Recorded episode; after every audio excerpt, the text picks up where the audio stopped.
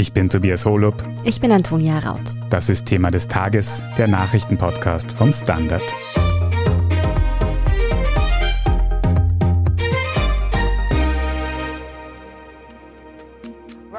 And Ukraine have reportedly agreed to hold a fifth round of peace talks, this time in Turkey. Der NATO-Mitgliedstaat hat sich in den vergangenen Wochen immer wieder als Vermittler angeboten. Die Türkei hat zu beiden Kriegsparteien ein gutes Verhältnis. In der Türkei treffen diese Woche Vertreter von Ukraine und Russland aufeinander. Sie wollen über einen Frieden in der Ukraine verhandeln. Es sind nicht die ersten Friedensgespräche, seit Russland vor über einem Monat die Ukraine angegriffen hat. Doch Beobachterinnen sehen einige Faktoren, die diesmal Bewegung in die schwierigen Verhandlungen bringen könnten. So hat etwa der ukrainische Präsident Volodymyr Zelensky in einem Interview am Wochenende angedeutet, gewisse Zugeständnisse machen zu wollen. Auf der anderen Seite signalisierte auch Russland zuletzt, seine Taktik in der Ukraine zu überdenken. Ist eine Verhandlungslösung im Ukraine-Krieg also in Reichweite? Wovon hängt ab, ob ein Friedensvertrag oder zumindest ein Waffenstillstand zustande kommen? Darum geht es in dieser Folge von Thema des Tages. Manuel Escher, du verfolgst für den Standard schon seit Wochen die Friedensgespräche zwischen der Ukraine und Russland mit. Was hat sich hier denn bisher eigentlich getan? Ja, das ist eigentlich die große Frage. Diese Gespräche gibt es ja schon seit den allerersten Kriegstagen. Da hat sich der Kommunikationsberater des ukrainischen Präsidenten Volodymyr Zelensky, Michailo Podoljak, damals noch im Präsidentenbunker vor die Presse gestellt und hat Russland angeboten, man könnte Gespräche über die Neutralität aufnehmen. Seither hat es einige Gesprächsrunden gegeben. Die ersten davon in Belarus, zuerst nahe Tschernobyl an der Grenze, die nahe an Kiew liegt später im Westen von Belarus in Brest nahe Polen. Und außerdem hat es, wie man später erst erfahren hat, einige Runden in Videogesprächen gegeben, wo sich Fachleute getroffen haben bei der Seite, um bestimmte Themenbereiche zu besprechen. Jetzt wird also in der Türkei verhandelt und da stellt sich die Frage, warum eigentlich gerade in der Türkei? Warum nicht wie anfangs in Belarus und warum nicht in Österreich? Haben wir uns nicht auch schon ins Spiel gebracht? Ja, es haben sich viele Staaten ins Spiel gebracht. Jetzt ist es eben mal die Türkei, wo heute die Gespräche hätten losgehen sollen, wo es aber aus Russland jetzt heißt, dass sie am Dienstag beginnen sollen. Die Türkei bietet sich deswegen an, weil sie eines von wenigen Ländern ist, das tatsächlich mit beiden Kriegsparteien noch gut reden kann. Zum einen ist es ein NATO-Mitglied, liefert auch Rüstungsmaterial in die Ukraine. Andererseits betont Präsident Tayyip Erdogan immer wieder, wie wichtig es für ihn ist, gute Beziehungen mit Russland aufrechtzuerhalten, was sowohl wirtschaftliche Gründe hat, als auch zum Beispiel die Tatsache als Hintergrund hat, dass die Türkei auf die russische Zusammenarbeit in Syrien angewiesen ist. Was die anderen Staaten betrifft, angeboten hat sich zum Beispiel auch Israel, dessen Premier Naftali Bennett ja mehrfach auch zu Gesprächen in Russland war und auch immer wieder telefoniert hat mit Zelensky und mit anderen Menschen aus der Ukraine. Da könnte es ganz einfach auch daran liegen, dass dort ja eine ganze Reihe von anderen Gesprächen momentan stattfinden. Der russische Außenminister Sergei Lavrov hat am Montag auch Serbien zum Beispiel ins Gespräch gebracht. Das wäre sicher auch ein Staat, der einigermaßen geeignet wäre, aber halt nicht so viel Erfahrung hat bisher mit dem Ausrichten internationaler Gesprächsrunden. Was Österreich betrifft, da gibt es einigen Zweifel. Wir bieten uns ja sehr gerne immer wieder für internationale Gesprächsrunden an. Allerdings gibt es vor allem in der Ukraine und vor allem auf Seiten der westlichen Partner der Ukraine einige Vorbehalte gegenüber Österreich. Nicht zuletzt auch deswegen, weil wir uns in der Vergangenheit ja doch freundlicher als andere Staaten in der EU oder im Westen der russischen Führung gegenüber verhalten haben. Und dazu muss man auch ehrlicherweise sagen, dass das österreichische Selbstbild als Brückenbauer eines ist, das im Ausland nicht immer auch so gesehen wird. Bei diesen Gesprächen sind jeweils Unterhändler der Ukraine und Russlands aufeinander getroffen, nicht aber die Staatschefs selbst.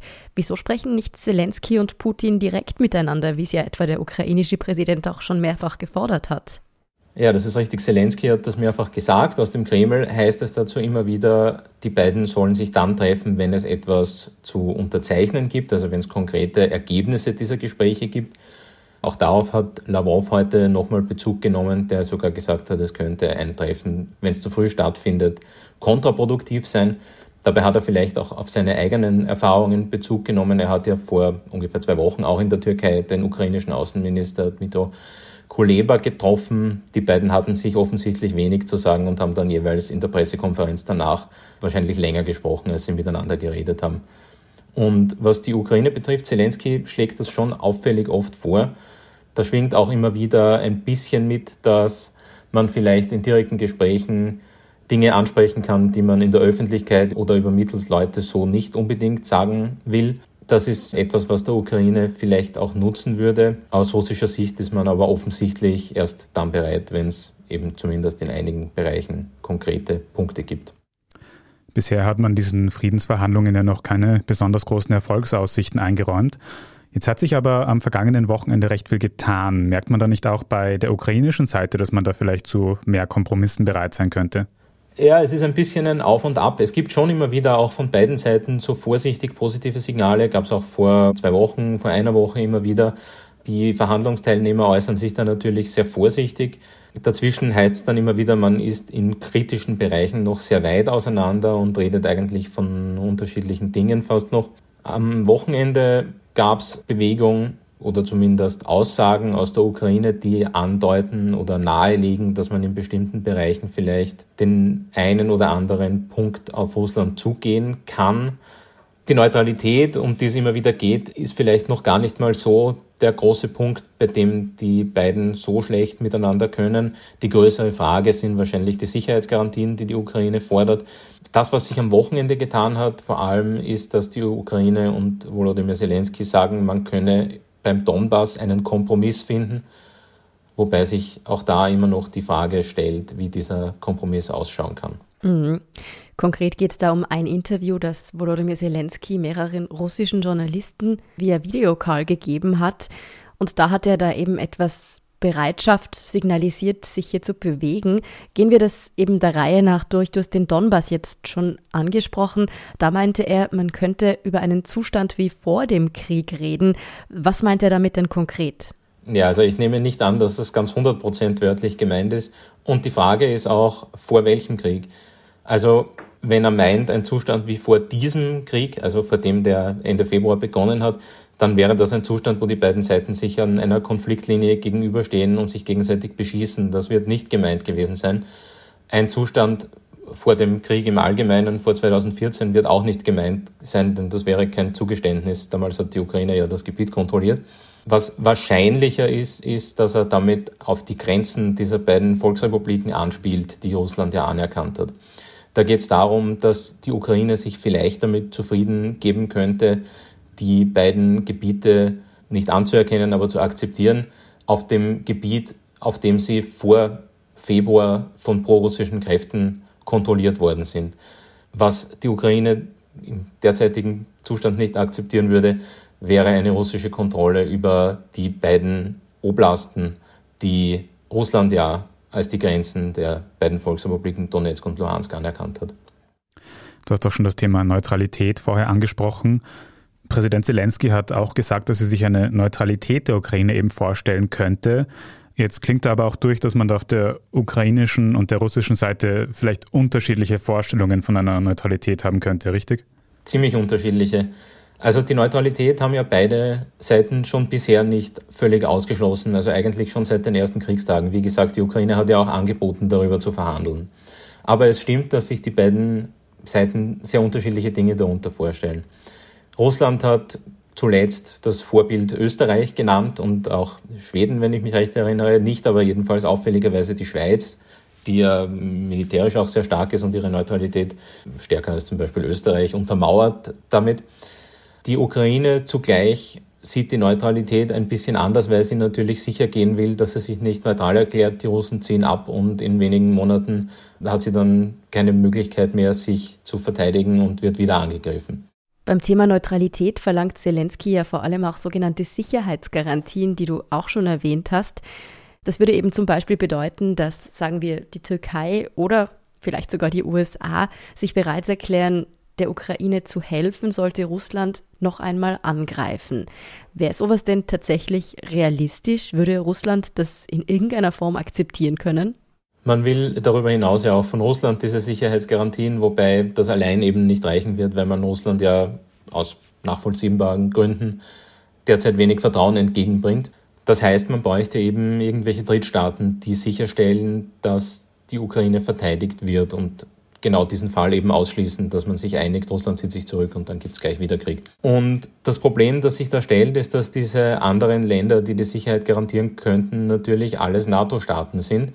Und die müssten sich erst einmal bereit erklären, das zu tun. Also die Ukraine selbst hat auch die Türkei mehrfach angesprochen. Das hat möglicherweise halbwegs bessere Karten, eben wegen des guten Verhältnisses der Türkei zu Russland. Die USA sind auch im Gespräch, wie genau das funktionieren soll, ist fraglich.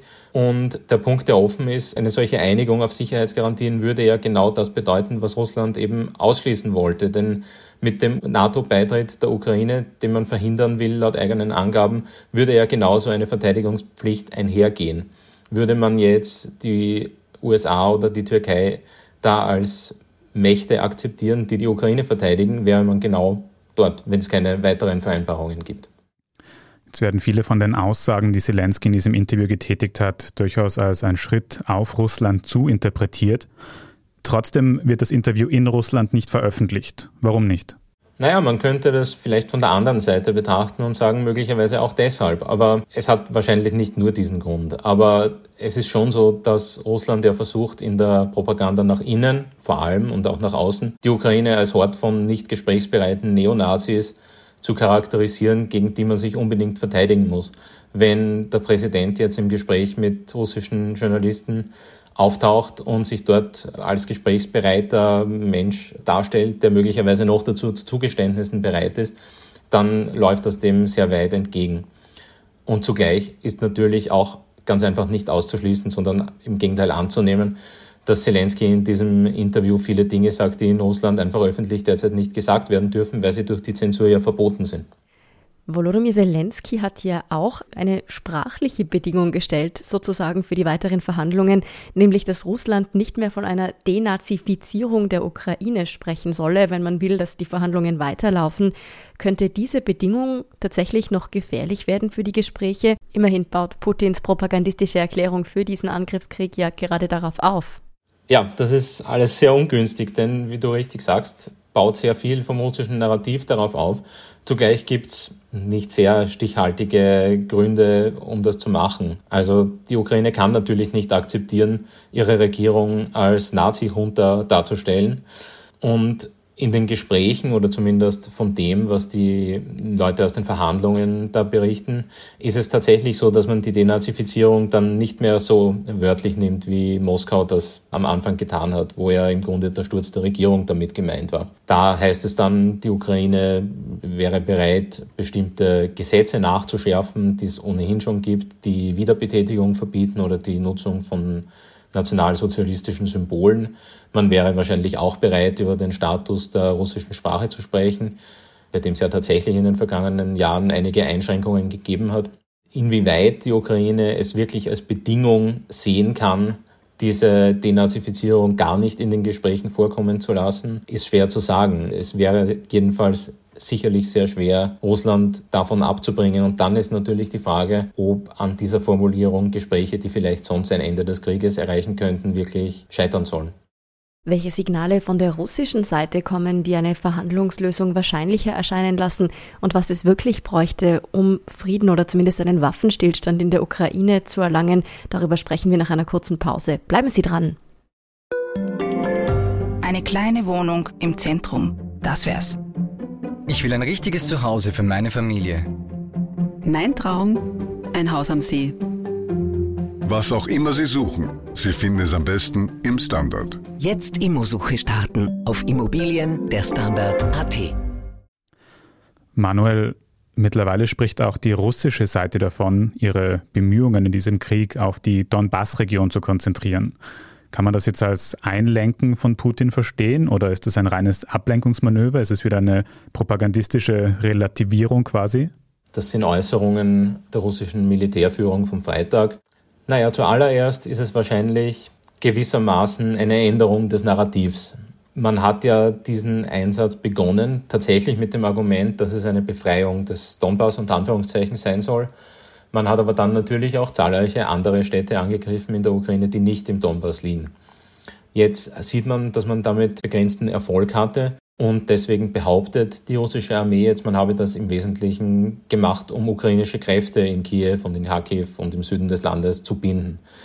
Ob das sehr plausibel ist, sei dahingestellt. Man hat da immerhin große Zerstörungen angerichtet. Viele Menschen sind gestorben, auch sehr viele russische Soldaten. Ob man das machen würde, nur um die ukrainische Armee anderswo zu binden, ist zumindest fraglich. Zugleich sind die Fortschritte im Donbass auch nicht so groß. Also in der Oblast Luhansk hat man tatsächlich große Gebiete erobert. In Donetsk hängen die russischen Truppen noch ziemlich fest um Mariupol Weitere Teile des Gebiets sind noch in den Händen der Ukraine. Wenn man sich also auf diese beiden Gebiete konzentrieren würde, dann wäre es so, dass man wahrscheinlich auch Truppen dorthin bringen müsste, die eben in anderen Teilen der Ukraine jetzt festsitzen. Dazu kommt noch die Frage, Russland hat beträchtliche Gebiete auch im Süden der Ukraine, im Norden der Halbinsel Krim erobert, die überhaupt nicht im Donbass sind, wo man zum Teil auch Militärverwaltungen installiert hat und Bürgermeister entführt und abgesetzt hat. Da würde sich auch die Frage stellen, wieso man das machen würde, wenn es nur um den Donbass geht. Mhm. Gibt es denn Anzeichen, dass sich Putin mittlerweile darüber im Klaren ist, dass einfach sein Militär, seine Armee auch bei weitem nicht so stark und erfolgreich ist, wie man vielleicht anfangs gehofft hat, dass sich also auch Russland in den Verhandlungen nachgiebiger zeigen könnte. Auch da muss man, glaube ich, mehrere Punkte unterscheiden. Das allererste ist die Frage, ob die russische Armee weniger stark ist, als man geglaubt hat, oder ob die ukrainische Armee besser und stärker das Land verteidigt, als man geglaubt hat. Man ist in Russland ja offenbar davon ausgegangen, dass die Ukraine so eine Art politisches und militärisches Kartenhaus ist, das in sich zusammenfällt, wenn man es nach einigen Tagen versucht hat. Das ist nicht passiert. Zugleich gibt es schon auch einige Bereiche, in denen die russische Armee einige Defizite zeigt. Und jetzt ist die große Frage, ob das tatsächlich ein Einlenken wahrscheinlicher macht. So sicher wäre ich nicht, denn das würde bedeuten, Schwäche zu zeigen. Und letztlich hat Russland diesen Krieg ja auch deswegen begonnen, um seine Stärke zu demonstrieren, um einen Angriff, zumindest wenn man dem Narrativ glaubt, des Westens vorzubeugen und Abschreckung zu üben. Wenn man sich jetzt in den Verhandlungen auf irgendwelche Positionen zurückzieht, bei denen offensichtlich ist, dass sie nicht gesichtswahrend sind, dann wird das nicht stattfinden. Und dann ist die Frage, ob Moskau dazu bereit ist. Und deswegen fürchten ja viele Fachleute auch, dass die Zerstörungen in den jetzt belagerten Städten der Ukraine zumindest vorerst weitergehen und möglicherweise auch brutaler werden. Auch deswegen, weil der Beschuss aus der Ferne weitere russische Opfer im Militär zumindest geringer hält, als wenn man sich da zum Beispiel in einen Straßenkampf begibt. Und trotzdem auf der ukrainischen Seite wird Neutralität und eine mögliche Aufgabe oder eine mögliche Änderung der Umstände im Donbass erwogen. Auf russischer Seite wird davon gesprochen, dass man sich auf den Donbass konzentrieren will. Was steht denn einem Ende des Krieges, einer friedlichen Lösung ganz konkret eigentlich noch im Weg? Also zunächst mal die Einigung auf die Punkte, wo es möglicherweise leichter ist, eine gemeinsame Linie zu finden. Also eben zum Beispiel die Neutralität, vielleicht die Sicherheitsgarantien, wahrscheinlich die Sprachengesetze und möglicherweise findet man auch im Bereich der sogenannten Denazifizierung oder Entnazifizierung eine Möglichkeit, sich zu einigen. Das heißt also vor allem, die Gebietsfragen sind die, wo es sich ziemlich sicher am allermeisten spießen wird. Und da kann man jetzt sagen, die Ukraine kommt Russland vielleicht etwas entgegen, indem sie sich auf den sogenannten Status vor dem Krieg einigen kann, der auch die Krim umfasst, die dann von Russland zumindest aus ukrainischer Sicht kontrolliert wird. Dass man sie abgibt, ist vielleicht weniger wahrscheinlich. Aber Russland hat eben diese beiden Volksrepubliken, sogenannten, auf den Grenzen der Oblastgrenzen anerkannt. Und sich da zurückzuziehen, wird sicherlich schwierig werden, währenddessen für die Ukraine das eben nicht wirklich in Frage kommt. Und dann ist natürlich auch weiterhin die Frage, wie der Abzug der russischen Truppen, die ja doch auf großen Gebieten des sozusagen unbestritten ukrainischen Gebietes stehen, auch von russischer Seite unbestritten ukrainischen Gebietes stehen, wie das vonstatten gehen kann und ob Russland dazu bereit ist. Ich höre schon heraus, deine Hoffnungen, dass es diese Woche bei den Friedensgesprächen zu einem Durchbruch kommt, die halten sich in Grenzen. Wenn man die Worte der Verhandler und auch die aus den Regierungen ernst nimmt, dann muss man davon ausgehen, dass das zumindest nicht sehr wahrscheinlich ist. Aber es ist natürlich immer besser, es wird gesprochen, als es gibt gar keine Kanäle. Was müsste denn deiner Meinung nach passieren, damit tatsächlich Frieden einkehrt in der Ukraine? Da sind viele Punkte, glaube ich, die man schwer einbeziehen kann. Also zum einen ist natürlich die Frage, wann sozusagen in Russland tatsächlich eine Situation eintritt, die ein Einlenken wahrscheinlicher macht oder zumindest ein gesichtswahrendes Einlenken möglicher macht. Dazu gehört sicher die wirtschaftliche Lage, dazu gehört, wovon ja viele nicht ausgehen, auch die Frage, wie es mit der russischen Regierung weitergeht. Da denken die meisten, dass sich Putin wohl auch mit den repressiven Maßnahmen, die er jetzt durchgesetzt hat, einigermaßen halten wird können und möglicherweise eher die Repression noch verschärft. Die Frage ist, wenn man das so zynisch ausdrücken will, auch wie die russische Kampagne weiterläuft wenn es einigermaßen unbestritten sozusagen gelingen würde, große Teile des Donbass zu besetzen, dann wäre Russland wahrscheinlich in einer Verhandlungsposition, wo das Land leichter einen Sieg erklären könnte. Ob man das allerdings der Ukraine wünschen will und kann, ist eine andere Frage. Hm. Dennoch, wie du schon sagst, es ist immer besser, wenn die beiden Kriegsparteien zumindest noch miteinander reden. Und insofern haben diese Friedensgespräche auch diese Woche in der Türkei auch wieder eine gewisse gute Seite zumindest. Vielen Dank für diese Einschätzungen, Manuel Escher. Danke für die Einladung. Danke fürs Zuhören und wenn Ihnen diese Folge von Thema des Tages gefallen hat, dann freuen wir uns über Ihre Unterstützung. Sie können uns zum Beispiel helfen, indem Sie den Standard abonnieren oder wenn Sie uns über Apple Podcast hören, ein Premium-Abo abschließen. Bleiben Sie aber noch dran, wir sind gleich zurück mit den Kurzmeldungen. Guten Tag, mein Name ist Oskar Bonner. Ich habe den Standard gegründet, weil es damals keine Zeitung gab, die mit den Menschen auf Augenhöhe kommuniziert hat. Guten Tag, mein Name ist Michael Grill und ich lese den Standard, weil genau das wichtig ist. Fundierte Berichterstattung, die erklärt und nicht belehrt. Der Standard, der Haltung gewidmet. Und hier ist, was Sie heute sonst noch wissen müssen. Erstens. In Israel endet heute Montag ein zweitägiges Außenministertreffen. Neben dem US-amerikanischen waren dabei auch vier arabische Außenminister zu Gast bei ihrem israelischen Amtskollegen. Das hat es noch nie gegeben, wohl auch angesichts anhaltender Spannungen im Gazastreifen. Die Vertreter unter anderem der Vereinigten Arabischen Emirate und Ägyptens könnten nun den Schulterschluss mit Israel suchen, weil das Atomabkommen zwischen den USA und dem Iran kurz vor dem Abschluss stehen dürfte. Der Iran wird von vielen Nahostländern als Bedrohung wahrgenommen. Durch den Atomdeal fürchten sie nun weitreichende Zugeständnisse an das Land. Zweitens. Aus der ukrainischen Atomruine in Tschernobyl wurde radioaktives Material entwendet, das zum Bau sogenannter schmutziger Bomben geeignet ist. Das hat ein ukrainischer Beamter dem Wissenschaftsmagazin Science gesagt. Die Anlage in Tschernobyl wurde zu Anfang des Krieges in der Ukraine von russischen Kräften übernommen. In der Verwirrung rund um die Kämpfe soll das besagte Material geplündert worden sein.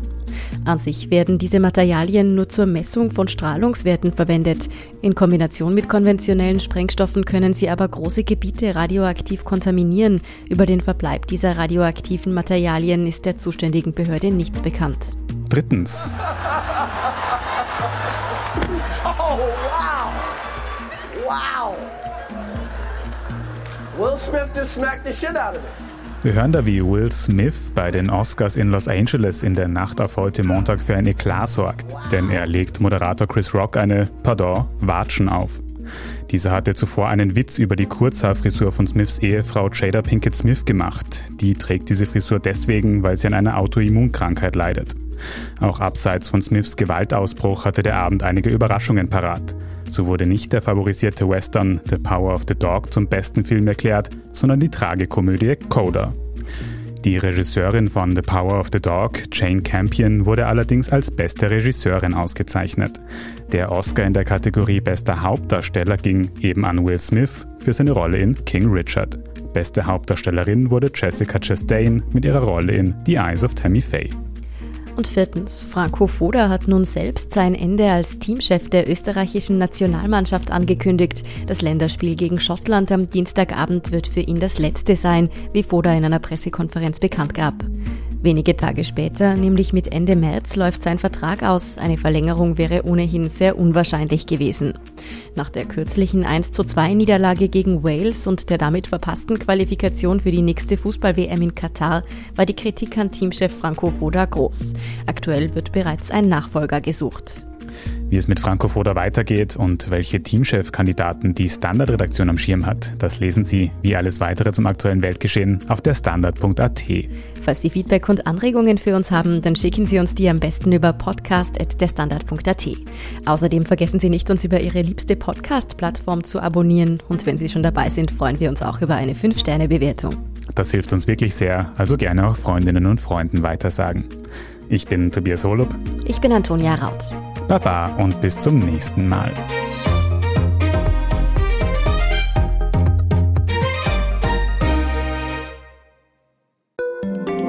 Ein Job mit mehr Verantwortung wäre super. Ich will eine bessere Work-Life-Balance. Es muss ganz einfach Spaß machen. Welchen Weg Sie auch einschlagen möchten. Er beginnt bei den Stellenanzeigen im Standard. Jetzt Jobsuche starten auf Jobs der Standard.at.